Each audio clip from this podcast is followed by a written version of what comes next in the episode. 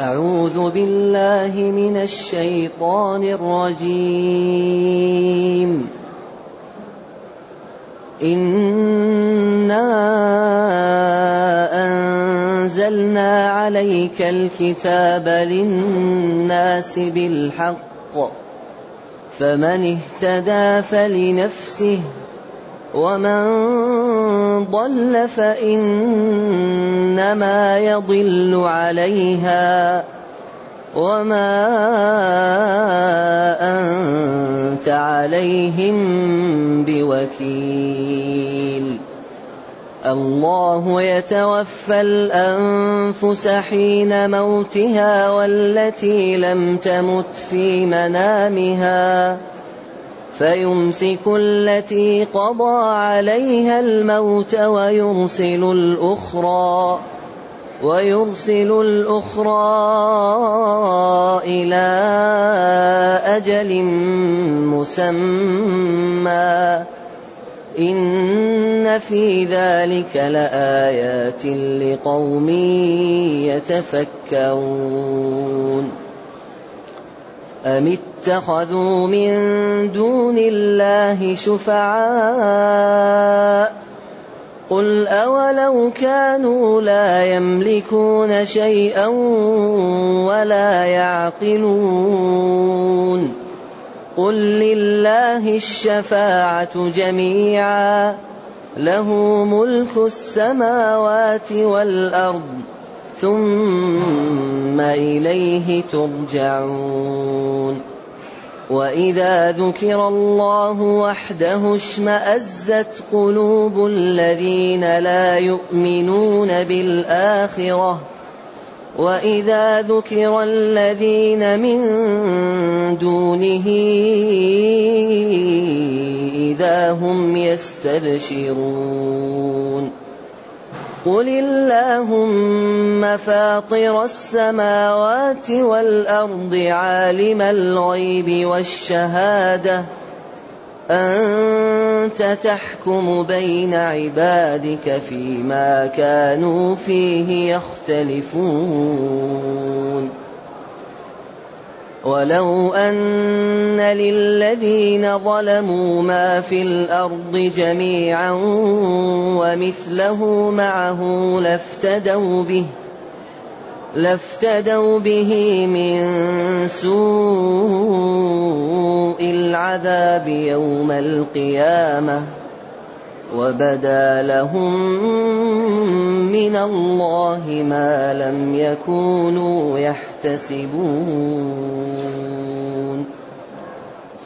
الحمد لله الذي أنزل إلينا أشمل كتاب وأرسل إلينا أفضل الرسل وجعلنا خير أمة أخرجت للناس فله الحمد وله الشكر على هذه النعم العظيمة والآلاء الجسيمة والصلاة والسلام على خير خلق الله وعلى آله وأصحابه ومن اهتدى بهداه.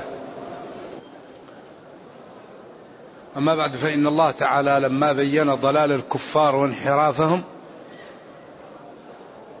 برأ نبيه من أن الذي حصل من النقص والضلال منهم وأنه قام بما ينبغي أن يقوم به وأزال ما يمكن أن يستشرف للنفوس في أنه صلوات الله وسلامه عليه قصر في ذلك.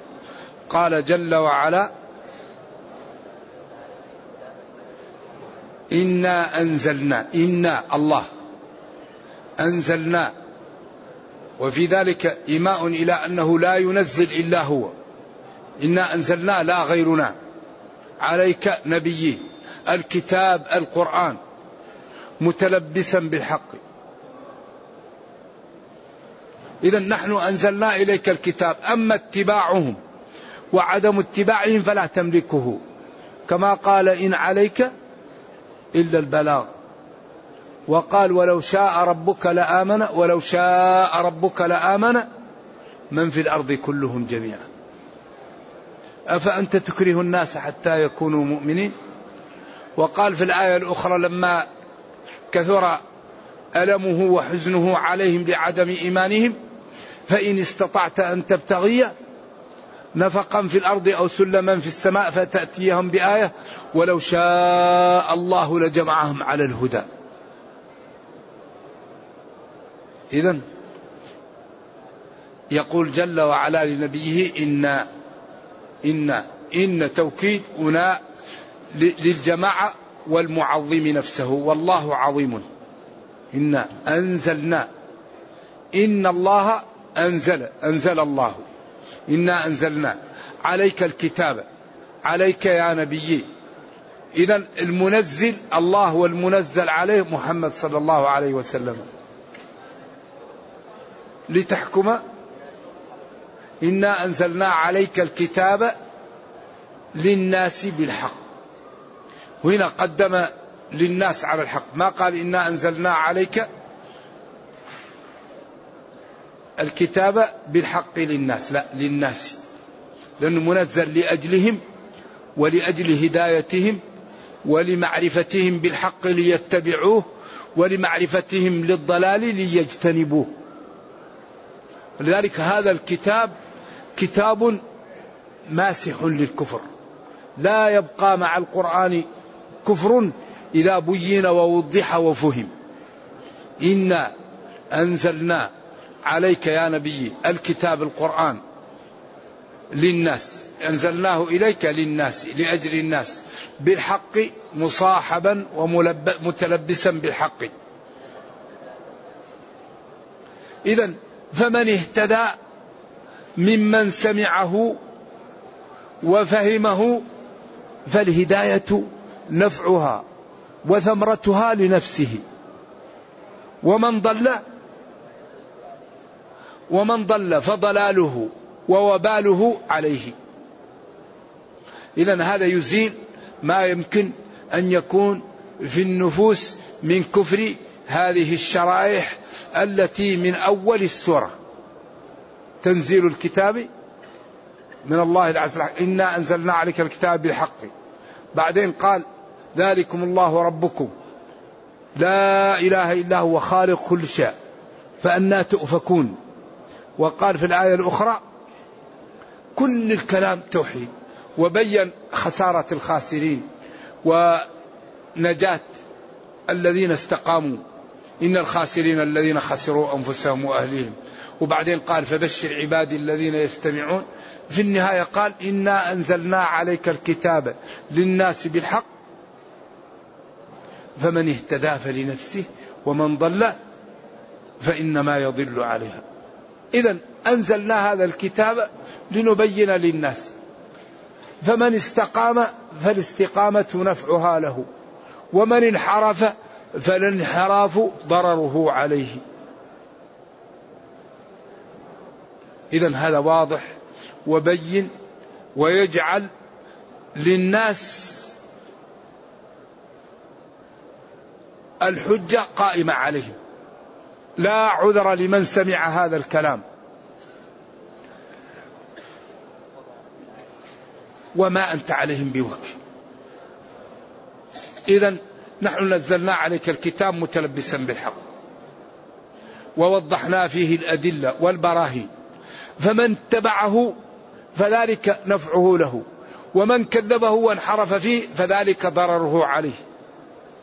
وما جعلناك عليهم وكيل حافظ تلزمهم وترغمهم. لا أنت تبين لهم لا يضركم من ضل إذا اهتديتم. الاهتداء أن تقول للإنسان يا فلان ترى هذا حرام يا فلان ترى هذا الذي تركته واجب هذا الذي فعلته حرام. خلاص أنت في هذا الوقت اهتديت. أما إذا سكت عن المنحرفين وعن المقصرين ولم تبين لهم فلم تهتدي. الاهتداء في النصوص هو بيان الخير والأمر باتباعه وبيان الشر والتحذير من سلوكه. هذا هو الاهتداء. لا يضركم من ضل إذا اهتديتم. ولذلك من رأى منكم منكرا فليغيره. لكن الشريعة سمحة. فجعلت هناك فسحة. فالذي إيمانه قوي ويتحمل يغير بيده. والذي إيمانه أقل بلسانه. والذي إيمانه أضعف بقلبه. ولا بعد ذلك من إيمان. وذلك أضعف الإيمان. لكن من رضي وتابع يهلك وهذا من سماحة هذه الشريعة وجمالها وحسنها وأنها جعلت لنا فسحة. لأن بعض الناس ضعيف ما يتحمل فينكر بقلبه. بعض متوسط ينكر بلسانه. بعض قوي مثل عمر ينكر بيده. ذلك هذا الدين لا بد أن ندفع ضريبة الإسلام. الذي عنده بضاعة يدفع ضريبتها والذي عنده تجارة والذي عنده أولاد. طيب لما لا ندفع ضريبة الإسلام؟ لا بد ندفع ضريبة الإسلام لينفعنا. لا بد ضريبة الإسلام هو البذل لأجل الدين التعب لأجل الدين. البذل من المال البذل من الوقت البذل من الجاه. هذه هي ضريبة الدين. أما كل واحد منا يريد الجنة من غير أن يدفع هذا ما يصلح. الجنة لها ثمن. ولذلك قال أوفوا بعهدي أوفي بعهدكم. وقال إن الله اشترى اشترى. ما في شيء أعز من المال والنفس. ولو كان هناك عند الإنسان غير مال ونفسه لدفعه لأجل الجنة. وقال فاستبشروا ببيعكم. أما نحن نريد الثمن والمذمون ما حصل. ندفع ندفع الثمن لنأخذ المذمون لنأخذ البضاعة. ثم بين قدرته. وهذه الآية فيها احتمالان. احتمال أن يكون مضروب لأن الإنسان إذا لم يتنبه قد يفوت عليه الوقت. وهذا فيه بعد. الاحتمال الثاني أو المعنى الثاني وهو الأقرب أنه بيان لقدرة الله تعالى. إذا الله يتوفى الأنفس. العلماء قالوا محتمل لمعنيين. محتمل لأن يكون أن النفوس تنام وقد تتوفى في النوم. فيهلك الإنسان. ما تاب ولا رجع ولا عمل شيء. الأمر الثاني بيان لقدرة الله تعالى. وأنه هو الذي خلق النفوس وهو الذي يميتها وهو الذي يحييها بعد النوم فهو القادر فينبغي أن تطاع أوامره وتجتنب نواهيه. نعم. إذا الله جل وعلا يتوفى الأنفس حين موتها. والتوفي هو أخذ الشيء كامل. ولذلك قال إني متوفيك ورافعك إلي. قال العلماء قوله متوفيك دلالة على أنه أخذه بروحه وجسمه لأنه يقال توفى فلان دينه إذا أخذه كاملا. أي إني متوفيك بروحك وجسمك ورافعك إلي حيا. كما قال وما قتلوه ولكن شبه لهم. نعم. وإن من أهل الكتاب إلا ليؤمنن به قبل موته. فيها قولان للعلماء. أحدهما وما من أهل الكتاب أحد. إلا ليؤمن بعيسى قبل موت الكتابي عندما يكون في الغرغرة يعلم الحق ويعلم أنه عبد الله ورسوله. أو وما من إلا ليؤمنن به قبل موت عيسى بعد نزوله. أهل الكتاب يؤمنون به بعد نزوله. نعم. الله يتوفى الأنفس حين موتها. والتي لم تمت في منامها. يعني قوله والتي لم تمت في منامها يفهم من السياق أنها تتوفى عند النوم. وهذه الموت الصغرى. وهذا فهم من سياق الآية. الله يتوفى الأنفس حين موتها.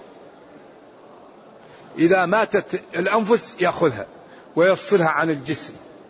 والنفس لها بداية ولا نهاية لها ولا تموت.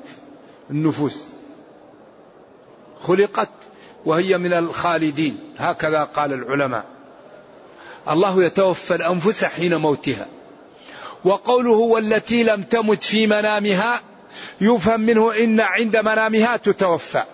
بسياق يتوفى الأنفس. والتي لم تمت في منامها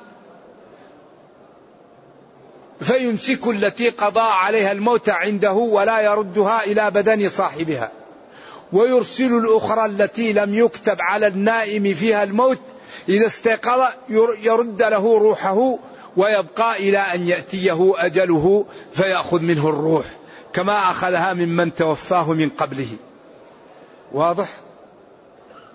إذا الله يتوفى الأنفس وقت الموت.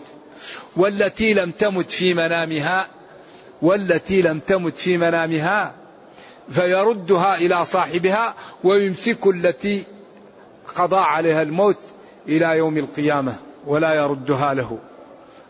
لأن من مات في الدنيا لا يعود لها إلا بعد البعث. كما قال في سورة الأنبياء الآية. وحلام على قرية أهلكناها أنهم لا يرجعون. لا صلة. أنهم يرجعون على أصح التفاسير. والتي لم تمت في منامها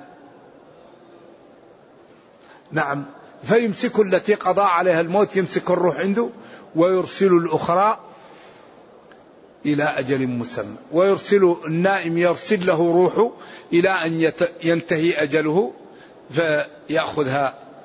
ولذلك قال العلماء إن الأرواح تخ... إذا مات الإنسان أرواحه تختلط بأرواح الموتى.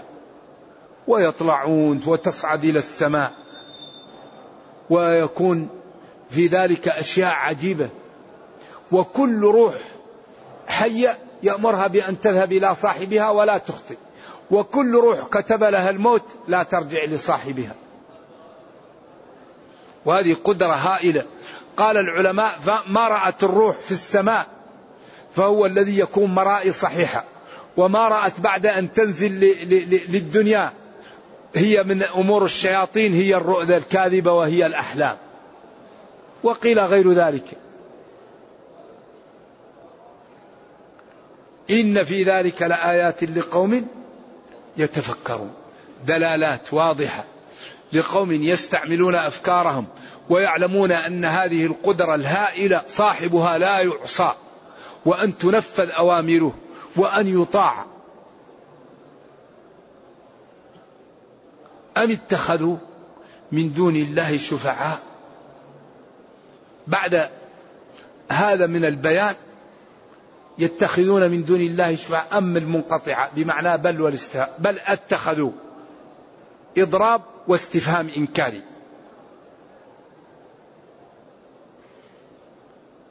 كفروا كذبوا ضلوا فاتخذوا من دون الله شفعاء. اتخذوا استعملوا وجعلوا من دون الله شفعاء. الشفعاء جم شفيع والشفيع هو الذي يجعل صوته مع صوت الآخر ليقضي له الحاجة. ولذلك لا شفاعة عند الله إلا بإذنه. قل لهم يشفع هؤلاء ولو كانوا لا يملكون شيئا؟ لا يعقلون. هؤلاء يشفعون وهم لا يعقلون ولا يدركون. كيف يكونوا الشفعاء وهم لا يدركون ولا ينفعون أنفسهم؟ فكيف يتعدى نفعهم إلى غيرهم؟ بعدين قال قل لهم يا نبي لله الشفاعة. قل لهم يا نبي لله الشفاعة جميعا. قل لهم يا نبي لله ملك الشفاعة. بعدين قال جميعا الشفاعة مصدر. والمصدر يثنى ويجمع ويذكر وي... تقول زيد عدل والزيدان عدل والزيدون عدل. شفاعة يشفع شفاعة. ذلك هنا قال جميعا لأنه مصدر. أي حال. وما من شفيع إلا من بعد إذنه. لا تنفع الشفاعة عنده إلا لمن أذن له ولا يشفعون إلا لمن ارتضى. ولذلك يقول العبد اللهم شفع في النبي صلى الله عليه وسلم يطلب من ربه أن يشفع فيه النبي صلى الله عليه وسلم. له ملك السماوات والأرض ثم إليه ثم عطف رتبي. أيوة ثم إليه ترجعون بعد ذلك. لأن الرجوع الشفاعة تكون بعده. لكن هذا ثم قال عطف رتبي. لأن الرجوع هو أعظم شيء. ثم إليه ترجعون.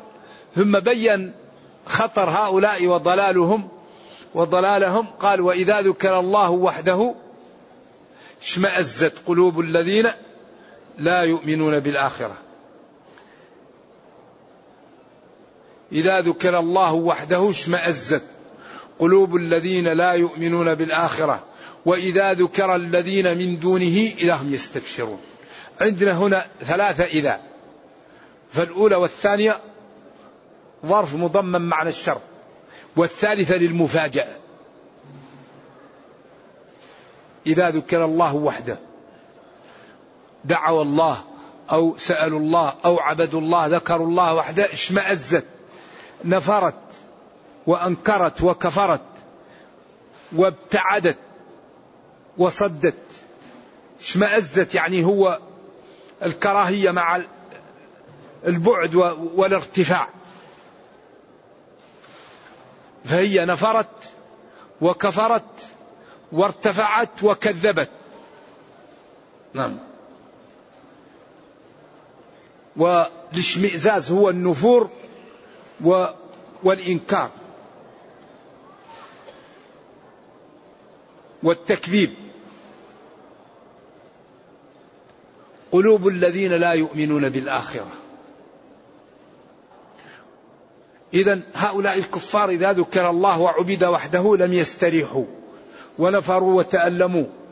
وإذا ذكر الذين من دونه إذا هم للمفاجأة. يعني إذا هم يستبشرون وعبر بالمضارع لأن هذا يقع لهم مرة بعد مرة. كل ما ذكر الذين من دونه إذا هم يستبشرون. وهذا عيب وإزراء بهذه الشريحة وأن هذه الحجج لم تنفع فيها وأنها أضلها الله عياذا بالله فلذلك ينبغي لمن سمع هذه الآيات أن يأخذ العبرة ويتعظ فيبادر بالتوبة والبعد عن, عن هذا المسلك الوعر الذي أصحابه لهم النار. وإذا ذكر الذين من دونه إذا هم يستبشرون.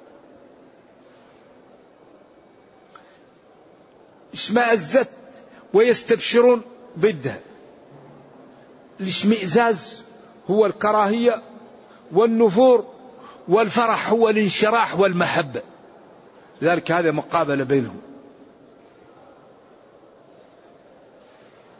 بعدين قال لنبيه قل اللهم. قل يا نبي اللهم يا الله. فاطر السماوات. قال بعض العلماء لا يصح هنا الصفة. يا فاطر السماوات. ما أدري لماذا قال ذلك.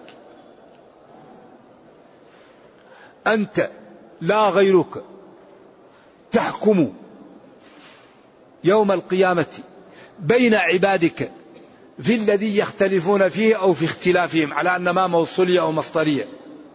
ولذلك قال اهدني لما اختلف فيه من الحق بإذنك إنك تهدي إلى صراط مستقيم. ولذلك قالوا هذا هذا الدعاء مستجاب.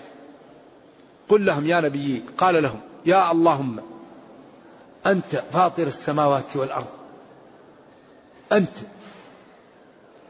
تحكم. هنا ما قال تحكم أنت قال أنت تحكم. أن هذا في استعمال المسند والمسند إليه. هذا باب مفيد جدا لطلاب العلم. أن يتقن تعبيرات بالجمل ومتى يكون الكلام متصل ويكون منفصل ومكان يكون بين كمال انقطاع وكمال اتصال. هذه أمور الحقيقة نحن في حاجة إليها والدراسات فيها ضحلة وقليلة جدا. وما أحوجنا إلى التعمق في هذا الباب.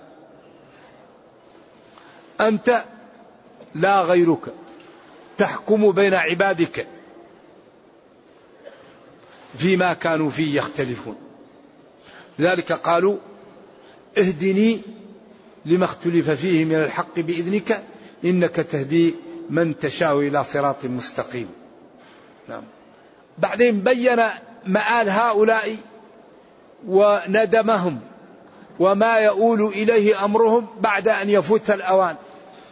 ولو أن للذين ظلموا ما في الأرض جميعا ملكا وتصرفا ومثله معه ورأوا ما يحل بهم من الهلاك والعذاب لافتدوا به من سوء العذاب. ولو فرضنا أن لهؤلاء الكافرين الأرض ومثلها معها لدفعوها للافتداء مما يرون من أليم العذاب يوم القيامة. ولكن هذا متى؟ بعد أن فات الأوان. وانتهت القضية ولم يكن لهم سبيل إلى الخروج من العذاب. وهذا يقال لنا ونحن في الدنيا. أليس من العيب أن لا نتوب؟ أليس من العيب أن لا نتخذ طريق للنجاة؟ نحن نقرأ هذا الكلام ونحن لا زلنا في الدنيا. هذه نعمة عظيمة. أننا يقص علينا هذا القصص. لشرائح ضيعت أنفسها ونحن لا زلنا في الدنيا. فينبغي لكل واحد منا أن يتخذ مسلكا للنجاة. النجاة النجاة. ولو أن للذين كفروا ظلموا. الظلم هو وضع الشيء في غير موضعه والمقصود الكفار. ما في الأرض جميعا ملكا ومثله معه. لافتدوا به من سوء العذاب يوم القيامة. العذاب السيء. يوم القيامة. ثم قال جل وعلا وبدا لهم من الله ما لم يكونوا يحتسبون. بدا ظهر لهم من الله من أليم العقوبة والنكال والألم ما لم يكونوا يحتسبون أن يقعه العذاب وأن يقع منهم. وهناك أقوال للعلماء في هذا. خلاصتها الندم الشديد وظهور العذاب الأليم الذي ما كانوا يتوقعون أن يصلوا إليه. لأن ربهم كريم ورحيم. وما كانوا يظنون أن يصل بهم العذاب إلى هذا الموقع بدا لهم. ولذلك يقال عن بعض السلف أنه لما جاءته الغرغرة حزن. فقالوا له يا فلان كيف تخاف من الموت؟ قال لا أخاف من الموت لكن أخاف من هذه الآية. وبدا لهم من الله ما لم يكونوا يحتسبون.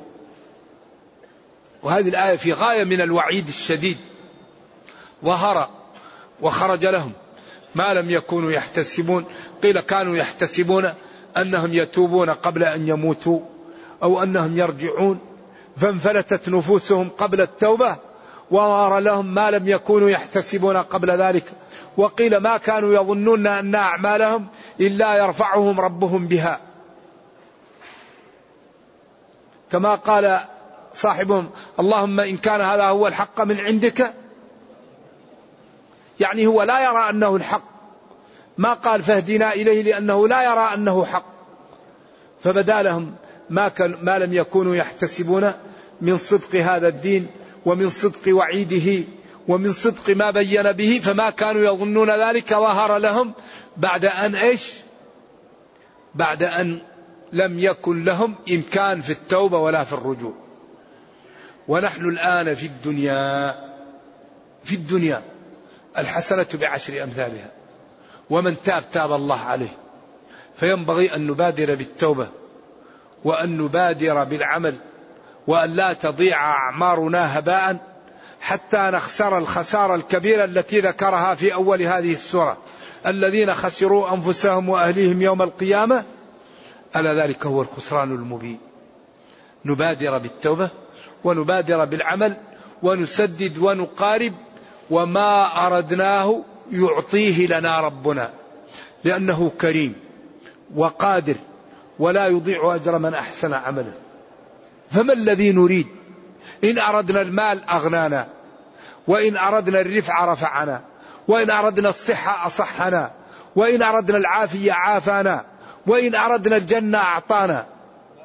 كريم ولا يخلف الميعاد ولا يضيع أجر من أحسن عملا. لما لا نأتي الأبواب البيوت من أبوابها؟ ما الذي نريد؟ نأتي إلى الله نعطيه يعطيه لنا الله. فإذا أطعنا الله أعطانا ما نريد. وإذا عملنا بشرع الله أسعدنا في دنيانا ورحمنا في أخرانا.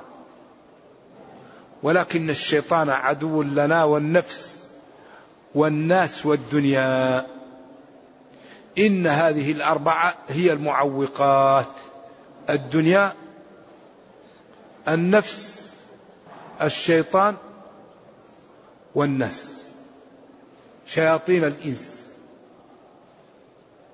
نرجو الله جل وعلا أن يرينا الحق حقا ويرزقنا اتباعه وأن يرينا الباطل باطلا ويرزقنا اجتنابه وأن لا يجعل الأمر ملتبسا علينا فنضل. اللهم ربنا أتنا في الدنيا حسنة وفي الآخرة حسنة وقنا عذاب النار. اللهم اختم بالسعادة آجالنا واقرم بالعافية غدونا وآصالنا واجعل إلى جنتك مصيرنا ومآلنا.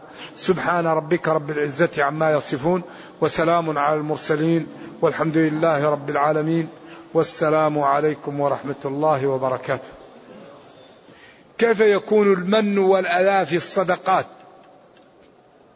المن والأذى في الصدقات أنك إذا تصدقت على الإنسان رفعت عليه صوتك.